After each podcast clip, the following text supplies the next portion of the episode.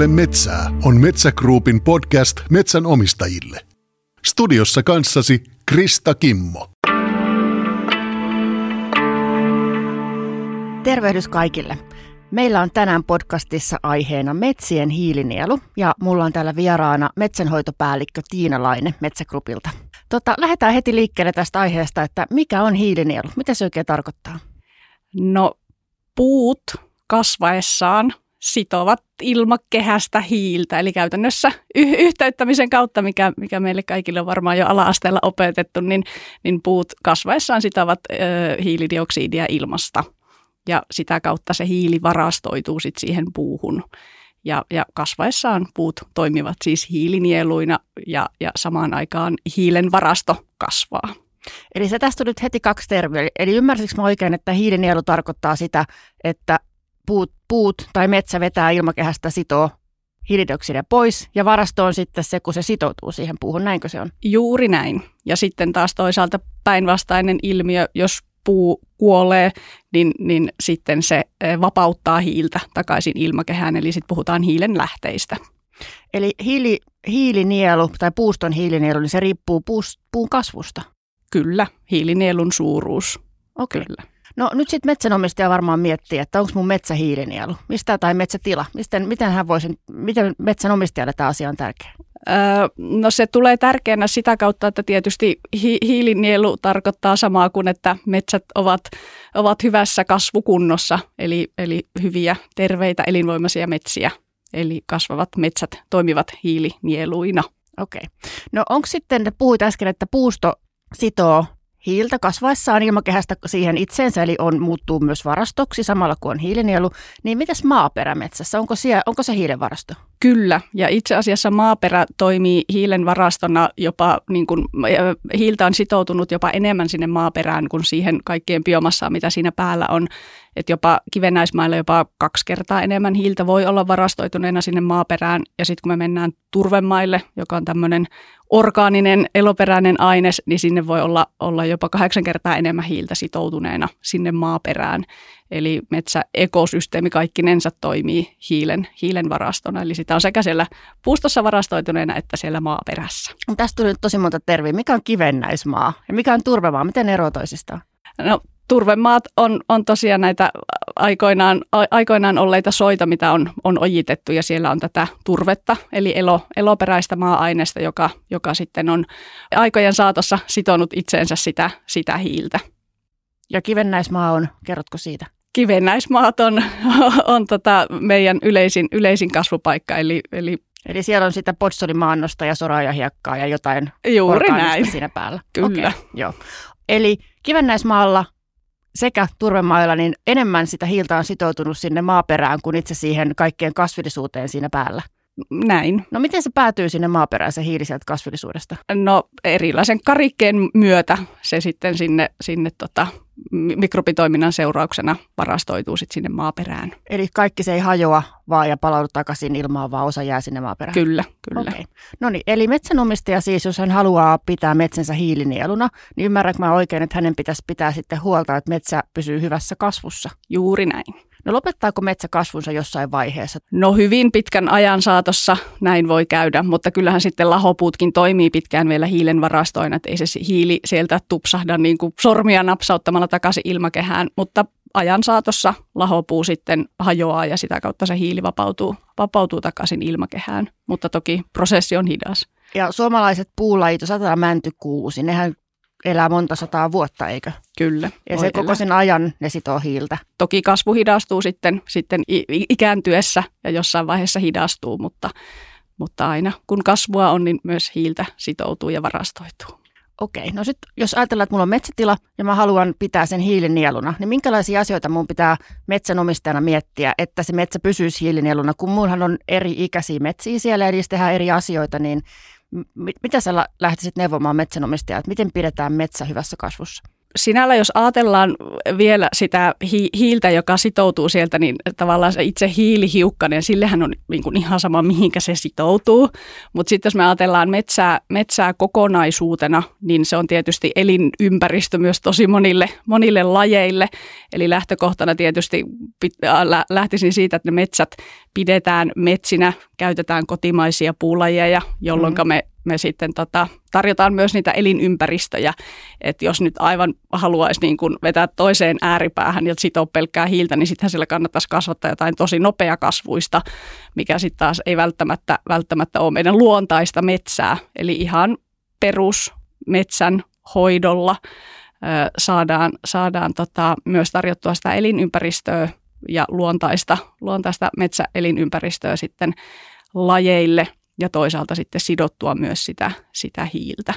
Okei, eli silloin kun istutetaan ja viljellään kotimaisia puulajeja, niin sitten on elinympäristöä niille lajeille, jotka on sopeutunut just näihin puulajeihin. Ju, juuri näin, Joo. kyllä. No lähdetään nyt sitten tästä pohtimaan, eli viljellään kyllä. kotimaisia puulajeja. Eli kun metsä uudistetaan, niin sehän kaadetaan ja sinne tehdään maanmuokkaus ja sinne istutetaan taimet tai siemenet viljellään tai luontaista, käytetään luontaista uudistamista, niin miten siinä voi niin kuin parantaa hiilinielua? Onko sillä mitään vaikutusta? Kyllä, eli siinä vaiheessa me tosiaan poistetaan se edellinen puusukupolvi, niin se maaperä toimii tietysti hetken aikaa hiilen lähteenä, eli sieltä vapautuu hiiltä, hiiltä ilmakehään. Siksi on tietysti ensiarvoisen tärkeää, että saadaan se metsä uudistettua mahdollisimman nopeasti, jolloin me saadaan sitten ne uut puut sinne kasvamaan ja sitomaan hiiltä. Tästä ei ole tarkkaa tutkimustietoa, eikä voi sanoa eksaktisti, että milloin se muuttuu sieltä hiilen lähteestä takaisin hiilinieluksi. Jotain tutkimuksia on, että jo kymmenen vuoden iässä metsät on taas hiilinieluja, mutta kymmenestä kahteenkymmeneen vuotta niin, niin taas, taas ollaan hiilinielun puolella. Mutta jos vielä ajatellaan sitä, sitä viljelyä, niin pistemäinen maanmuokkaus, eli muokataan sitä maata vain niiltä osin, mitä tarvitaan siihen taimen kasvuun. Eli ei myllätä sitä maata, maata mm. enempää kuin on tarpeen. Saadaan toisaalta lisättyä sitä taimien kasvua, elossaoloa ja myös sitten sitä kautta hiiltä vapautuu vähemmän, kun sitä maata, maata myllätään siellä vähemmän.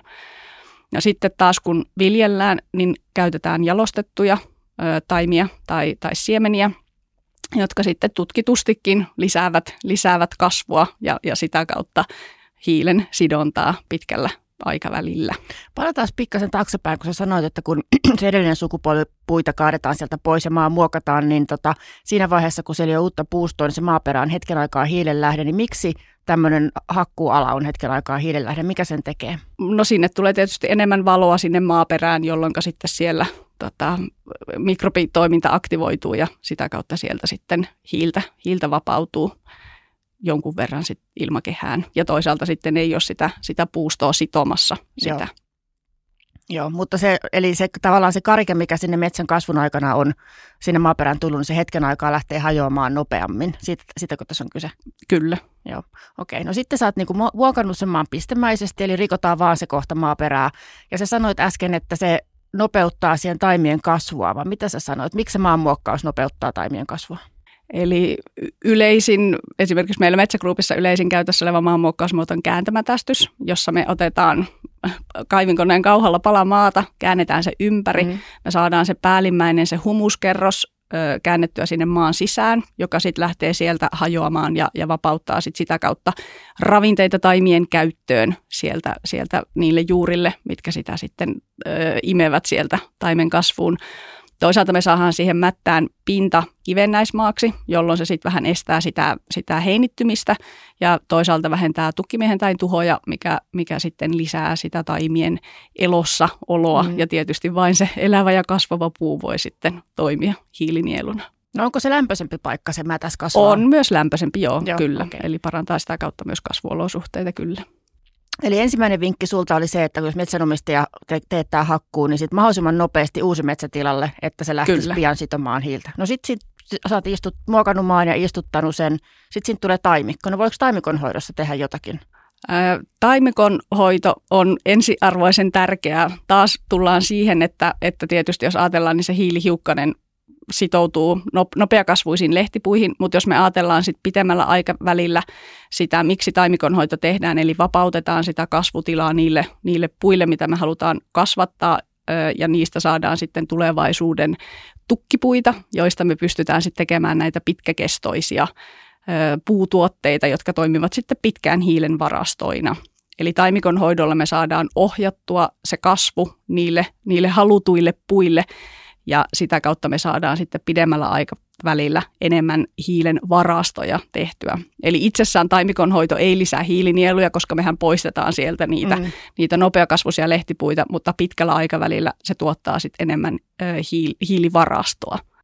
Okei, eli siinä kohtaa metsänomistajan kannattaisi katsoa useamman vuoden päähän kuin pelkästään ihan lähivuosia. Kyllä, ja, ja. taimikonhoito on varmasti, no viljelytyöt on to, totta kai tärkeitä, mutta taimikonhoito on kyllä varmasti niin kuin yksi tärkeimmistä toimenpiteistä, että siinä tehdään sitä valintaa sen suhteen, että minkälainen se, se puu, puusto on, mitä me kasvatetaan siellä sitten sinne kiertoajan loppuun. Eli taimikonhoito on kyllä yksi tärkeimmistä toimenpiteistä, mitä, mitä voidaan tehdä. Sä äsken sanoit, että lehtipuut kasvaa nopeammin kuin havupuut ilmeisesti, eli onko se, onko ne, kasvaako ne koko ikänsä nopeammin vai onko siinä joku vaihe, milloin ne on? No siinä alussa ne on, on tämmöisiä pioneeripuulajeja, eli ne tulee sinne, sinne aukolle ensin ja ne tarvii paljon valoa kasvaakseen ja siinä alkuvaiheessa, kun siellä tietysti ei ole vielä niin paljon, paljon kilpailua, niin ne lehtipuut kasvaa siellä nopeasti ja sitä kautta toki tietysti sitoisivat sitä hiiltä, mutta sitten niistä sitten se, se jalostusarvo sit myöhemmässä vaiheessa on sitten, sitten ö, huonompi. Matalampi, joo. No mutta ei kai me kaikkia lehtipuita oteta taimikosta pois? Ei oteta, ja tämä on myös ensiarvoisen tärkeää, eli me tota, on päivitetty meidän taimikonhoito-ohjeita ja pyritään jättämään myös havupuutaimikoihin lehtipuita. Se on toki taas, tullaan siihen, että metsä on elinympäristö tosi monille lajeille ja me tarvitaan sinne metsään myös useampia puulajeja ja me pyritään meidän taimikonhoidolla heti sieltä varhaisperkausvaiheesta lähtien jättämään noin kymmenen prosentin lehtipuuosuutta. Eli kyllä, sinne jätetään tämmöisiä siemensyntyisiä rauduskoivuja ensisijaisesti, mutta myöskään niin, että mitään puulajeja, mitä sinne on, on luontaisesti syntynyt, niin ei, ei hävitetä siinä taimikonhoidossa. Eli jos siinä on tullut sinne vaikka avohakkualalle pihlajaa tai jotain raitaa, niin ne kannattaisi jättää sinne? Näitä jätetään myös, kyllä. Taimikonhoidossa säädellään niitä puulajisuhteita, mutta ei hävitetä mitään puulajia. Okei, joo, eli kaikkea ei poisteta, että sille samat puulajit on taimikonhoidon jälkeen siellä kuin mitä oli ennen. ennen. Juuri Just näin, niin. Kyllä. Okay, hyvä. No sitten metsänomistaja on teettänyt tai tehnyt itse taimikonhoidon raivaussahalla, eikö niin? Kyllä. Ja sitten mitä seuraavaksi tulee? Mites, missä seuraavassa vaiheessa hän voi miettiä sitä metsän hiilinielua? No sitten tullaan ö, kasvatusmetsävaiheeseen, jossa sitten tarvitaan ö, tavoitteista ja puustosta ja kohteesta riippuen sitten harvennuksia. Tuota, yhdestä useampaan kappaleita sitten kiertoajalla. Ja harvennuksissa on oikeastaan tietysti sama, sama periaate kuin, kuin taimikon hoidossa, eli annetaan sitä kasvutilaa niille, niille parhaille puuyksilöille, mitä me halutaan kasvattaa sinne kiertoajan loppuun. Näin ne järeytyy nopeammin, niille tulee enemmän tilaa kasvaa, jolloin ne järeytyy nopeammin ja näin saadaan, saadaan lisää sitä tukkipuun tuotosta, josta saadaan sitten, sitten myöhemmin tehtyä niitä pitkäikäisiä hiilen, hiilen varastoja, eli eri, erilaisia puutuotteita. Eli tässä vaiheessa niin kuin metsänomistaja poistaa osan puustosta, mutta niin kuin varmistaa, että se jäljellä jäävä puusto kasvaa mahdollisimman hyvin vai miten? Kyllä. No, no mistä se tiedetään, että miten sitä on tutkittu? Puut kasvaa hirveän hitaasti. Suomessa on niin kuin satoja vuosia puiden ikä, niin miten me tiedetään, että mitä sieltä kannattaa poistaa ja minkä verran, että se, se kasvu säilyy hyvänä? No Suomessa on myös pitkät historiat metsän tutkimuksella ja, ja tätä, siellä on, on toki pitkät, pitkät ö, tutkimukset ja, ja koealat, koealat aiheesta. Eli, eli siellä on, on saatu, saatu tietoa siitä puuston kasvusta ja, ja meillä on sitten sitä myöten tehty hyvät esimerkiksi harvennusmallit, että minkä verran kannattaa minkäkinlaisilla kohteilla puuta sitten poistaa. Toki metsänomistajan omistajan tavoitteiden mukaisesti. Eli jos metsänomistaja miettii, että hän haluaa maksimoida hiilinielut metsässään, niin meillä on niin kuin valmiit ohjeet siitä, että minkä verran missäkin vaiheessa kannattaa poistaa ja jättää. Kyllä, Ju- oh, juuri okay. näin. Ja sitten toisaalta myös ö, kasvatusmetsävaiheessa, kun ollaan, niin erinomainen tapa lisätä hiilinieluja on metsien lannoitus. Ah. Eli sitä kautta me saadaan lisättyä metsän, metsän kasvua. Me ollaan siellä, siellä kivennäismailla tai kangasmailla, me puhutaan kasvatuslannotuksista, lisätään sinne typpeä, joka on yleensä se, se eniten kasvua rajoittava tekijä ja, ja sitä kautta saadaan, saadaan lisättyä sitä, sitä metsän kasvua. Ja sitten turvemailla taas kun ollaan, niin siellä yleensä ö, tuota, typpeä on saatavilla, mutta siellä on pulaa muista hiven ravinteista, eli me saadaan sitten tuhkalannotuksella näitä lisättyä ja korjattua sitä ravinne-epätasapainoa ja, ja tuhkalannotuksilla saadaan sitten turvemailla lisättyä kasvua. Hyvä. Ja tehdäänkö lannotus tehdään siis kasvatusmetsää, eli jossain harvennuksen jälkeen? Tai? Kyllä. No sitten on harven, monta harvennusta kannattaa tehdä? No se riippuu, niin kuin sanottu, kohteesta ja, ja metsänomistajan tavoitteista. Joo. No nyt sitten on, metsä on harvennettu, jos on hyvässä kasvussa, ja mistä sitten metsänomistaja tietää, että se kannattaa uudistaa? Mikä on, niin kuin, jos ajatellaan hiilinielujen, tai mikä on hyvä vaihe? Mistä se lähtee, jos metsänomistaja haluaa maksimoida sitä metsän kasvua? Ja...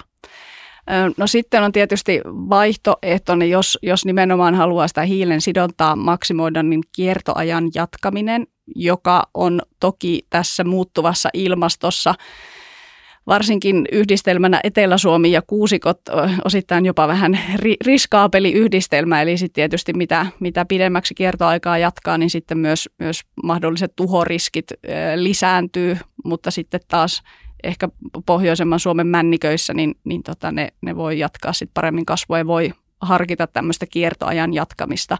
Mutta yleensä sit se uudistaminen tulee ajankohtaiseksi sitten enemmän sit niin kun ehkä taloudellisista lähtökohdista, että et minkä verran haluaa sitten, sitten tota sitä, sitä puustoaan kasvattaa ja, ja minkälaista korkoa sille, sille metsälleen haluaa. Puhuttiin äsken ihan tässä alusta turvemaista ja nyt, nytkin puhuit niinku turvemaista niinku lannoituksessa, niin toimiiko tämä niinku hiilinielun maksimointi tai puuston kasvun maksimointi samalla tavalla turvemailla kuin kivennäismailla tai kangasmailla, vai onko jotain eri asioita, mitä pitää ottaa huomioon, jos haluaa nimenomaan pitää huolta hiilinielusta? Ää, turvemailla tosiaan, niin kuin sanottu, että se maaperä toimii niin suurena hiilen varastona, eli siellä oikeastaan tulee kysymykseen se, että, että miten me saataisiin pidettyä se hiili siellä maaperässä, että se ei, ei tota, lähtisi sieltä karkuun, eli käytännössä kun me poistetaan se, se puusto siitä, ää, niin vedenpinnan taso nousee mm. ylös, kun se haihduttava puusto häviää.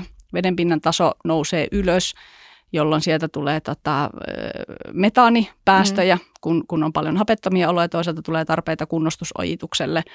Kun taas sitten ollaan siellä toisessa ääripäästä, että meillä on, on tota, uudistuskypsää tai niinku tämmöistä isoa metsää siinä, joka haihduttaa jopa, voi sanoa, liiankin hyvin, jolloin sitten taas se vedenpinta on jopa tarpeettomankin alhaalla, jolloin sitten sitä hiiltä vapautuu. Eli meillä on paljon sitä hapellista kerrosta, josta sitten hiili, hiili vapautuu. Eli sitten jos halutaan ajatella sitä, että me pidetään se hiili siellä, siellä turpeessa ja siellä mm. maaperässä, että se ei pääsisi vapautumaan.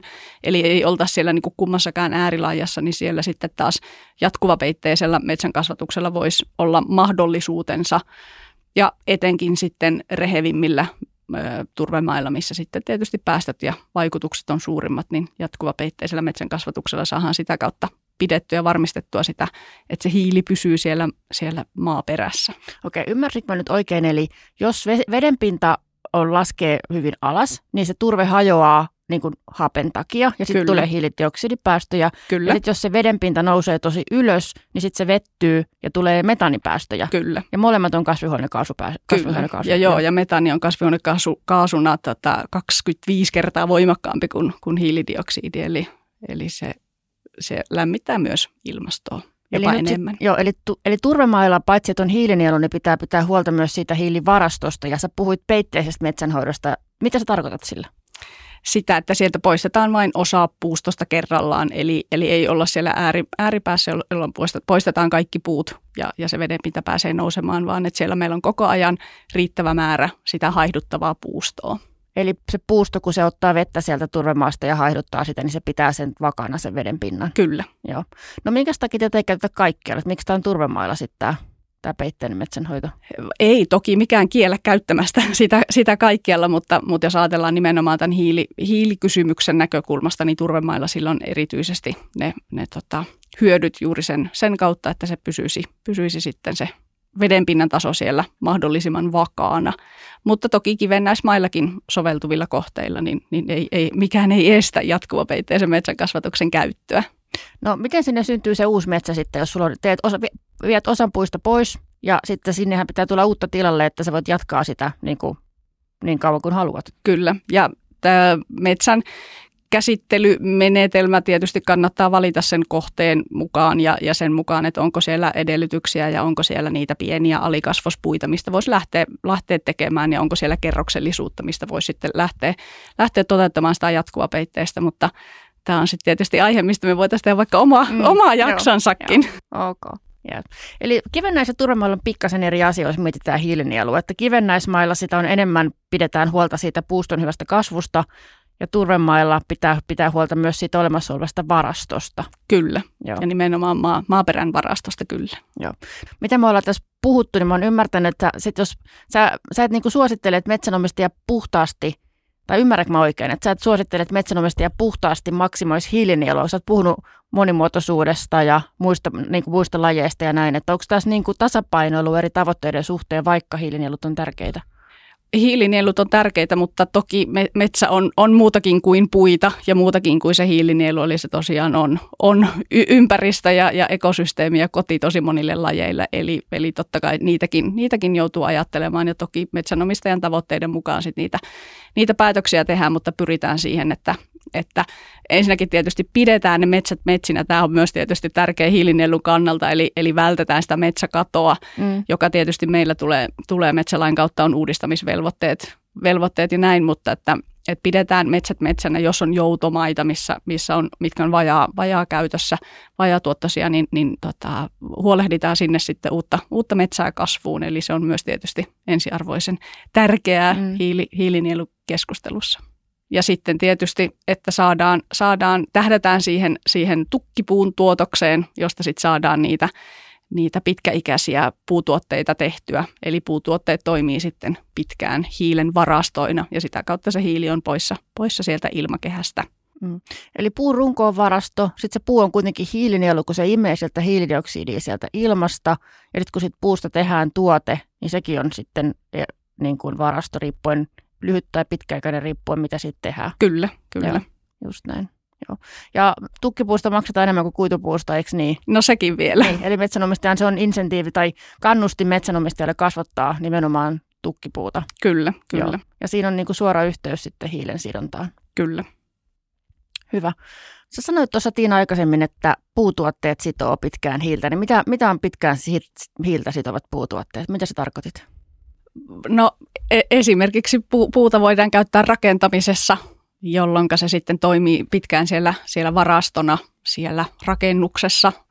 Ää, mutta sitten toisaalta taas, kun ajatellaan puuta noin niin kuin raaka-aineena, niin sehän on myös, myös oiva raaka-aine, myös ne ehkä ne lyhytkestoisemmat tuotteet, koska puu on tietysti raaka-aineena uusiutuva, mm. toisin kuin sitten nämä uusiutumattomat fossiiliset, fossiilisista tota, tehdyt ra- materiaalit. Eli me pystytään sillä puun käytöllä myös korvaamaan näitä, näitä fossiilisia raaka-aineita.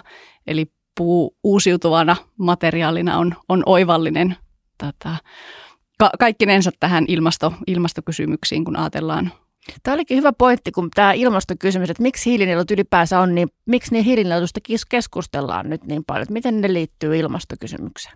No eli tietysti on, on ilmastonmuutos valitettavasti tota, käynnissä, eli siis pu, puusto, kun se sitoo sitä hiilidioksidia, niin se on poista, poissa sieltä ilmastosta ja silloin se ei lämmitä, lämmitä sitä ilmastoa. Eli me tarvitaan, kun me tietysti kaikella ihmistoiminnalla aiheutetaan niitä, niitä päästöjä, Jotka, jotka lämmittää sitä ilmastoa, niin me tarvitaan myös sit niitä hiilinieluja, että me saataisiin sitten pois sitä, sitä hiilidioksidia sieltä ilmastosta. Eli mistä sitä ilmastonmuutos nyt sitten johtukaan? Eli me on tietysti ihmistoiminnalla kiihtyvästi käytetty fossiilisia raaka-aineita ja ne sitä kautta sitten sieltä, sieltä hiiltä vapautuu ilmastoon. Mitä on fossiiliset raaka-aineet? Fossiiliset raaka-aineet on tämmöisiä öljy, kivihiili, kaasuja. Ja toisaalta me puhutaan tietysti hiilinieluista ja niiden kasvattamisesta, mutta samaan aikaan toki pitää käydä keskustelua siitä, että miten me pystyttäisiin vähentämään meidän kulutusta ja näiden fossiilisten raaka-aineiden käyttöä. Se, se olisi erityisen tärkeää ja sitten tietysti puulla on siinä ratkaiseva osuus, eli me pystytään sitä kautta korvaamaan näitä fossiilisia raaka-aineita näillä uusiutuvilla puutuotteilla. Niin kun meet kauppaan ja ostat muropaketin, niin onko se pakattu kartonkiin vai onko se pakattu muovipussiin, niin konkreettinen esimerkki siitä. Kyllä, ja muoviakin pystytään sitten yhä enenevissä määrin korvaamaan sitten puupohjaisilla ratkaisuilla. Tiina, miten metsänomistaja voi varmistua siitä, että metsä on hiilinielu? No se oikeastaan tulee siihen perushyvään metsänhoitoon, eli pidetään huolta metsissä, metsistä, pidetään ne terveinä, pidetään ne kasvukunnossa. Sitten toisaalta kiinnittää huomiota siihen ikäluokkajakaumaan, että siellä on sitten kaiken ikäisiä metsiä kasvamassa. Eli kun, kun, ja sitten kun uudistetaan, niin, niin huolehditaan sitten se uusi taimikko sinne kasvamaan ja sitten huolehditaan taimikon hoitotyöt ajallaan ja harvennukset ajallaan ja jos mahdollista kohteesta riippuen, niin lannoitukset ja näin. Hyvää metsänhoitoa. Metsä kasvaa, silloin se sitoo hiiltä ja toimii hiilinieluna. Kiitos Tiina Laine tästä keskustelusta. Kiitos Krista.